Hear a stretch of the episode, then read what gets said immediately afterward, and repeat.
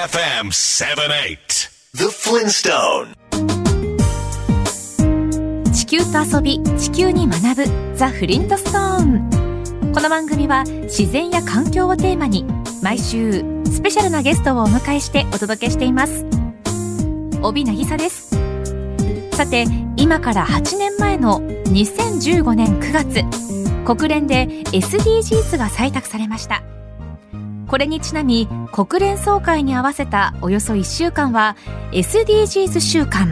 グローバルゴールズウィークと呼ばれ世界中で SDGs への意識を高め行動を起こすきっかけにしてもらうためのさまざまなアクションが行われています。2023年は9月15日から今日9月24日までがその期間にあたります。今年は2030年の SDGs 達成期限の中間点。地球を愛し地球を学び地球と遊び地球と生きる。私たちに今何ができるのかこの番組をきっかけに一緒に考えてみませんか？今週のゲストは国立研究開発法人海洋研究開発機構ジャムステックの上席研究員稲垣文夫さんです。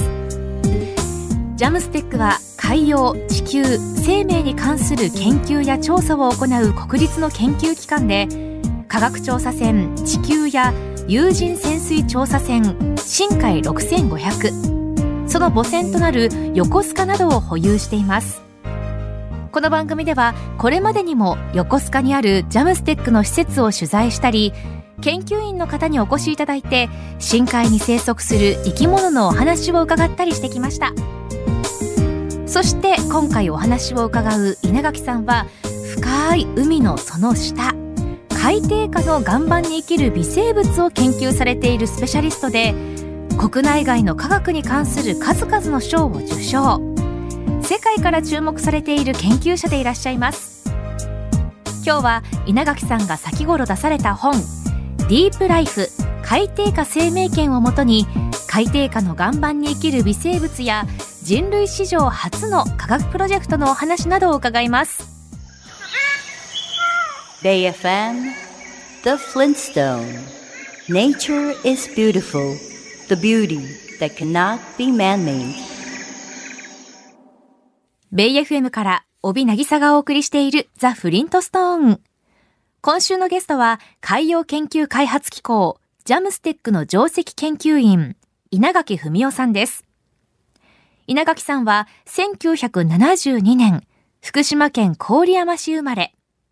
九州大学大学院の博士課程修了。専門は地球微生物学。この学問は稲垣さん曰く地質学や地球科学と微生物学を融合したもので、1980年代頃からアメリカを中心に広まっていったそうです。稲垣さんが深い海のその下、海底下の微生物を研究するようになったのは、1994年、大学院生だった頃、図書館で手にした科学雑誌、ネイチャーに掲載されていた論文に出会ったことがきっかけなんです。その論文には、それまで生き物はいないとされていた深海の海底下、500メートルを超える地層に膨大な微生物が存在すると書かれていて、大きな衝撃を受けたそうです。この論文との偶然の出会いこそが、稲垣さんの壮大な研究の始まりだったと言えます。当時はそんな海底下の地層に本当に微生物はいるのかと世界中で議論になったといいます。その後、いくつかの国際的なプロジェクトが組まれ、ようやく少しずつ海底下の生き物の正体が明らかになってきたそうです。そんな海底下の微生物の調査、研究をリードする存在が、今回お話を伺う稲垣さんなんです。それではお話を伺っていきましょう。海底下の調査で活躍するのが、日本が世界に誇る船、地球だと思うんですが、稲垣さんの新しい本に掲載されている写真を見ると、豪華客船並みですよね。どんな船なのか教えてください。そうですね。あの、科学調査船としては世界最大、かつオンリーワンの科学調査船といっても過言じゃないと思いますね。えっと、全長は210メートルもあります幅は38メートルで総トン数が5万6千トンということですので、え、確かに豪華客船並みですよね。えー、まあ、港なんかでその地球の写真を撮ろうとするとですねもう近くからではもう大きすぎて全体が撮れないぐらい大きいんですよ。なので少し引き気味で遠くから撮らないとですね地球の写真っていい写真がなかなか撮れないというようなぐらい大きいんです。あの写真を見ると船の上にあの櫓のような大きな塔が立ってますけれどもこれはどうやって使うものなんでしょうか？そうですね。あの掘削をするとなるとパイプを一つ一つつなげて下ろしていく必要があるんですね。はい、でその下ろす時にパイプをこう縦にこう引き上げてそれを海底に下ろしていくというのが必要なんですがその下ろすための設備として櫓が必要なんです。この櫓非常に特徴的なんですけれども高さは70メートル。水面からだと110メートルぐらいありますパイプの吊り上げとかですね連結のために必要な櫓の下にはですねムーンプールと呼ばれる穴が開いてまして、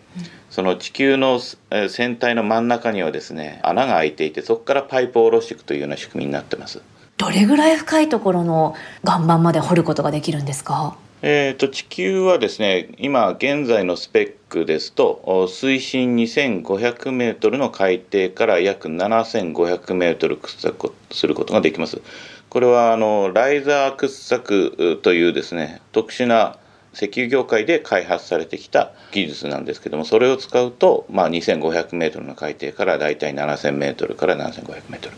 掘れるということなんですね。えー、まあ、パイプの長さがだいたい1万メートルぐらいと。で富士山の高さの大体3倍ぐらいですよね。はい、そのパイプを地球の線上に乗せるのにあれだけ大きな船体が必要ということなんです。ただまあそういったあの石油業界のシステムをですね使わない掘削のやり方というのもあって、ええ。そうすると水深が2500メートルではなくて、えー、もっと深い。例えば日本海溝のようなですね、えー、数千メートルの深さから掘削をすることもできるとそういうあのすごい能力を持ってます。地球の最も大きな特色ってやはり、はいあの世界トップレベルの分析施設が船の上にあるということだと思うんですね。はい、例えばですね医療用の XCT スキャンとか、えー、電子顕微鏡まで船の上にあります。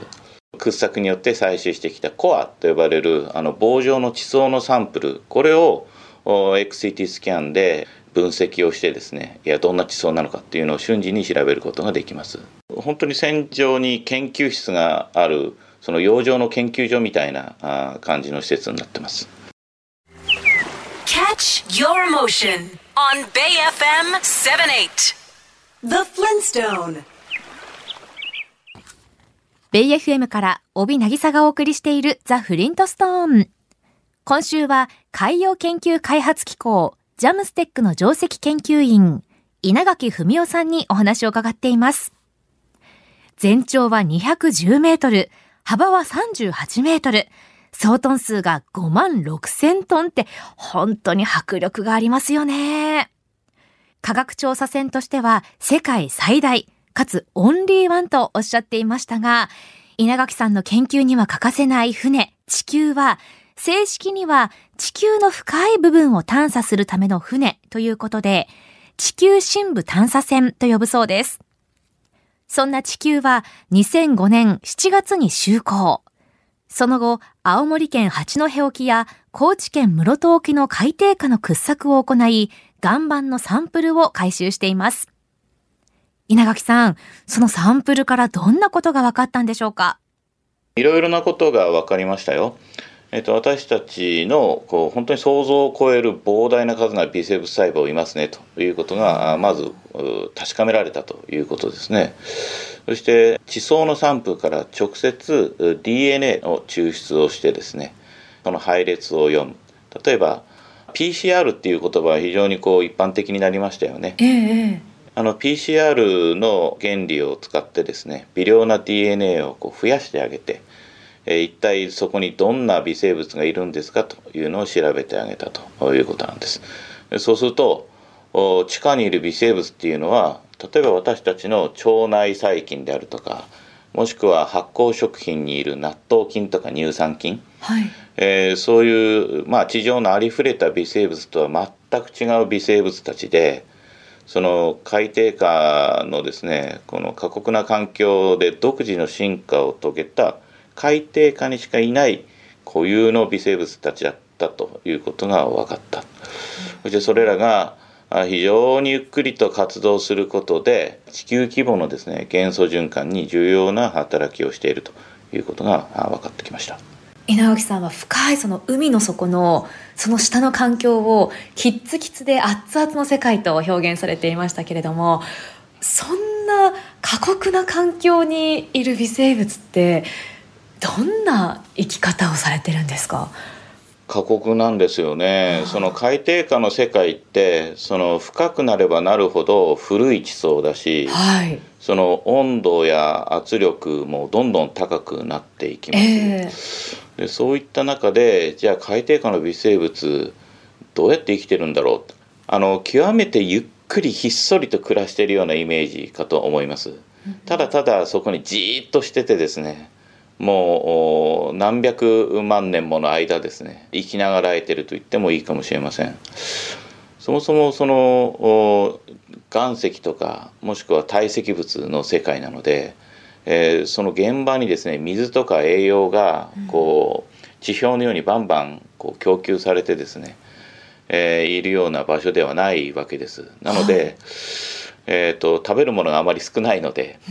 あの超エコなサバイバル生活をしているそういうような世界だと思ってます。確かに何かしらのエネルギー必要ですけどどうやってエネルギーを得てるんですか？すごい質問ですよ。基本的にはですね我々が住んでいる地表の世界だと太陽光がバンバンとこう降り注いでいてですね、はい。活発にそのエネルギー使ってますね、えーしかし、えー海底下深部深海底のさらにその下となると太陽の光って届きませんし、ええ。ーそもそもエネルギーってどっから得てるんだろうって思いますよね。でまあ基本的にはその地下に埋没した有機物が餌なんですけどもあの非常に使いやすい有機物って地表で食べ尽くされちゃってるのでなかなかそれもまあご飯としては食べにくいそうするとじゃあ何を食べてるんだろうとどうやって生きてるんだろうっていうのが大きな謎なんですけども、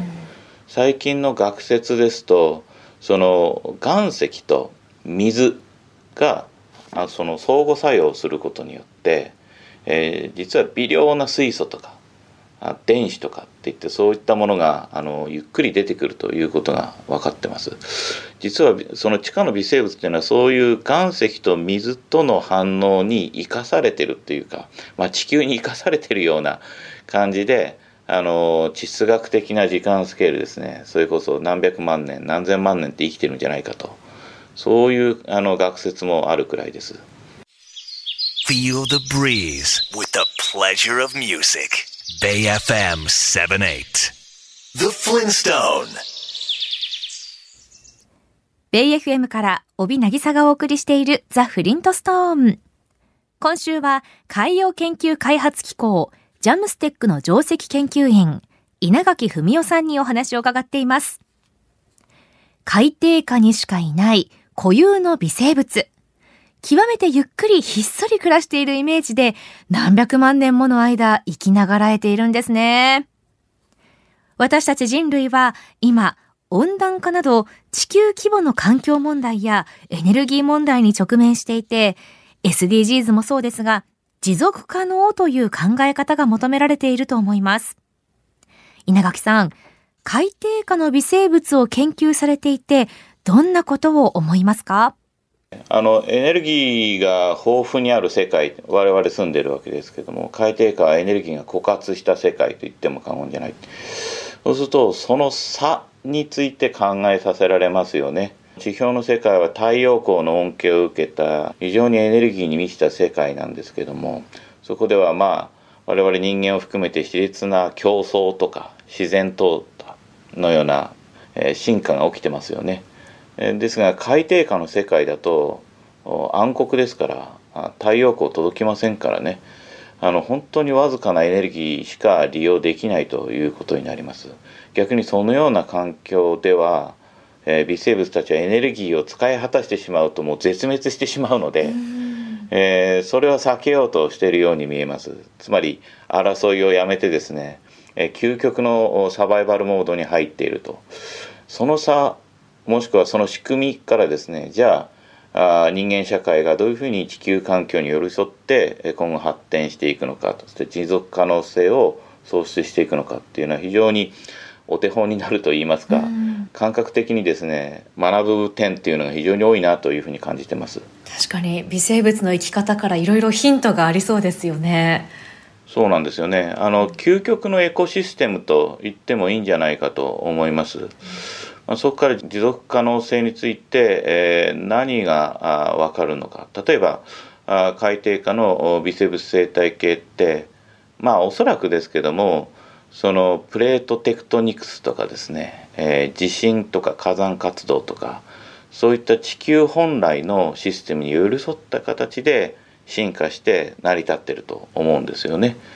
またエネルギーとかを無駄にする余裕は全くありませんから、うんえー、自分の体のメンテナンス。例えば DNA とかタンパク質等々がこう老化とともにこう損傷を受けますよね。そういったものを治していくためだけのですね最小限のエネルギーしか使わずに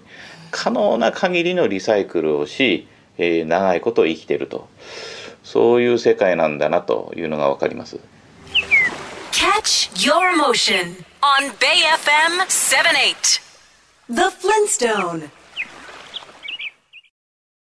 ベイ FM は持続可能な開発目標 SDGs の達成に向けて国連が世界各国の報道機関に参加を呼びかける SDG メディアコンパクトに加盟しています。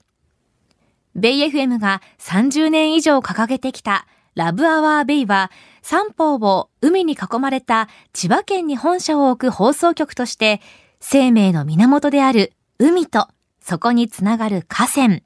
広がる里山を守りながら共生していくことを目指すステーションメッセージ。ベイ FM ではラブアワーベイのもと SDGs 達成に向けたヒントを発信していきます。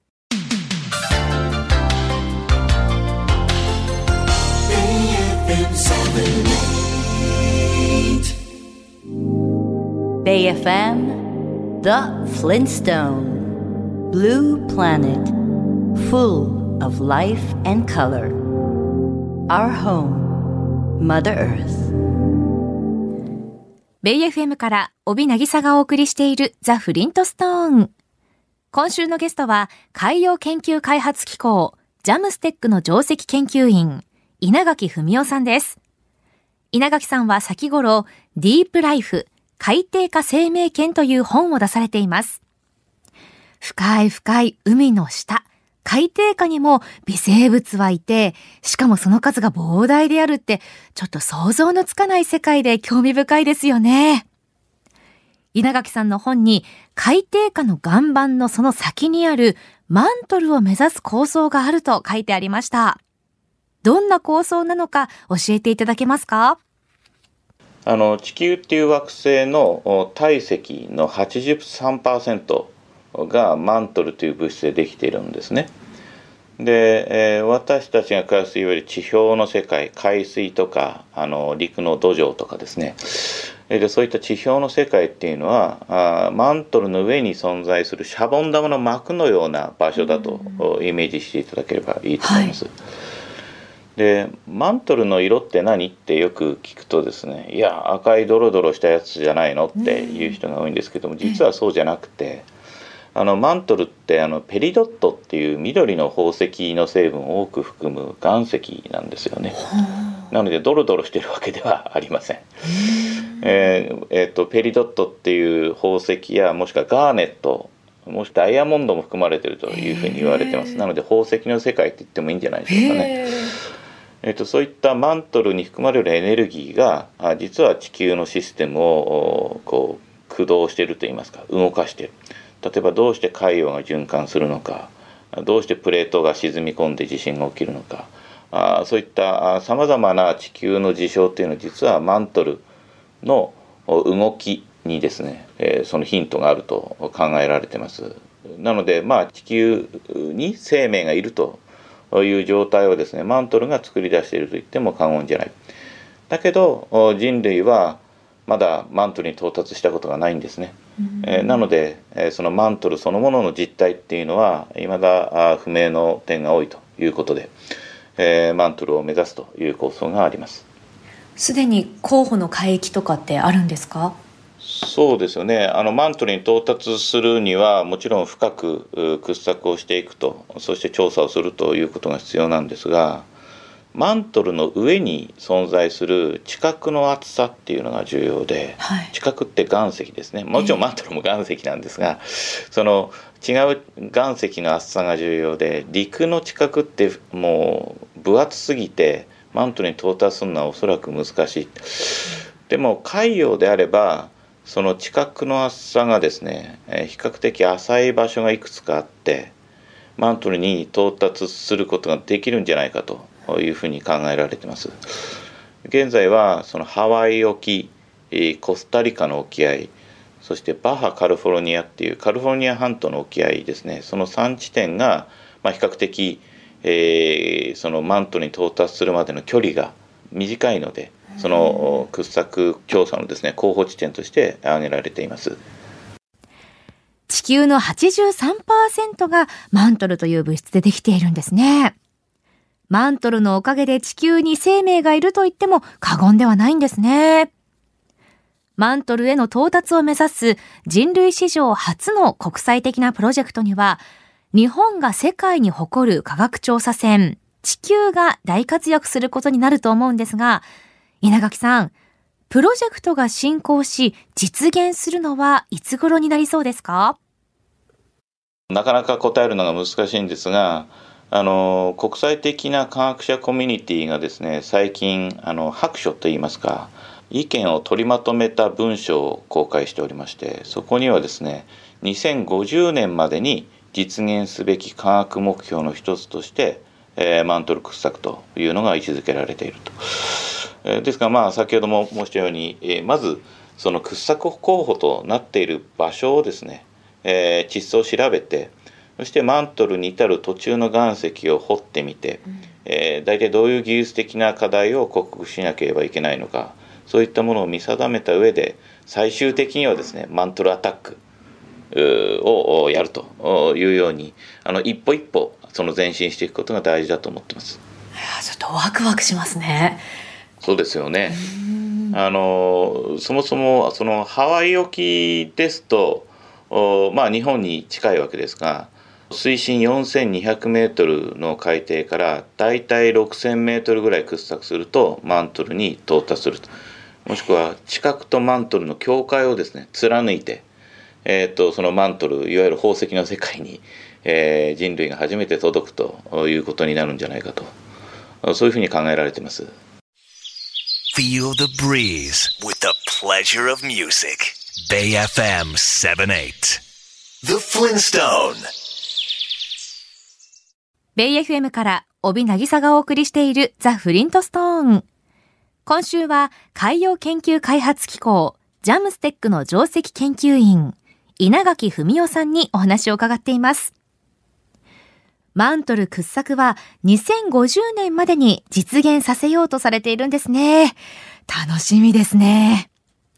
稲垣さん、果たして熱々のマントルに微生物はいるんでしょうか？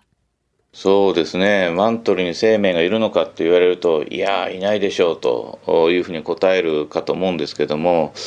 あの、ハワイ沖であればですね、あの、上部マントルの温度って大体150度ぐらいで、あの考えられてるんですね。でこの間室戸沖であの掘った120度の地層にも、はい、あの微生物はいましたからいやどうなんでしょうかね。そのまあ生命が存在するかとかもしくは生命の起源ですよね。の鍵となるような化学反応が起きているかどうか等々。その生命に関するあの多くの疑問がですねマントル掘削によって明らかになるんじゃないでしょうか。もちろんあの地球の構造ってどうなってるんだろうとかですね。そもそも地球ってどんな星なんだっていうことが明らかになるわけですからさまざまなことが発見されると思うんですけれども生命にとってもですね非常に重要なあの科学的な問いがですねマントル掘削によって、えー、満たされるんじゃないかと思います。その鍵になるのはですね水だと思ってます。水。はい水。つまり生命が存在するもしくは生命の起源となる化学反応が起きる。つまりがそれって岩石と水との反応がないとなかなか難しいと思うんです。で岩石の中地球の中にどれぐらい水があるのかというのもですね実は第一級の科学的な問いになっていて、えー、その水が供給される何らかのメカニズムがあるとですね、えー、まあ低温のマントルを含めてそこに生命が存在する可能性っていうのは否定はできないそれを、まあ、検証したいというふうに思いますよね。Catch your motion on Bay FM 78 The Flintstone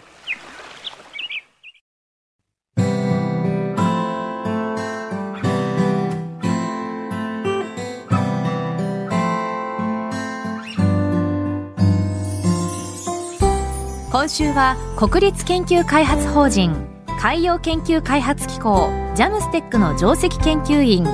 稲垣文夫さんにお話を伺いました。まだまだ解明されていない海底下の世界人類史上初の壮大なプロジェクトにロマンを感じますよね。ワクワクしました。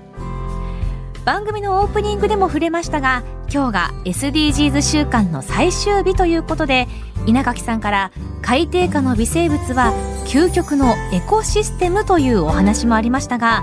まさに微生物たちの持続可能な生き方はお手本になるかもしれません。稲垣さんの新しい本「ディープライフ海底下生命圏生命存在の限界はどこにあるのか」をぜひ読んでみてください。海底下の岩盤に生息する微生物研究の歴史や動向そして最前線を知ることができますよ。何より稲垣さんの研究にかける熱い思いを感じます。講談社のブルーバックスシリーズの一冊として絶賛発売中です。詳しくは出版社のサイトをご覧ください。ジャムステックのオフィシャルサイトもぜひ見てくださいね。科学調査船地球の説明や写真も載っていますよ。いずれのサイトもこの番組のホームページにリンクを貼っておきます。この番組はホームページも充実していますよ。今日のインタビューの書き起こしや情報そして写真も掲載しています。ぜひ読むザ・フリントストーンもお楽しみください。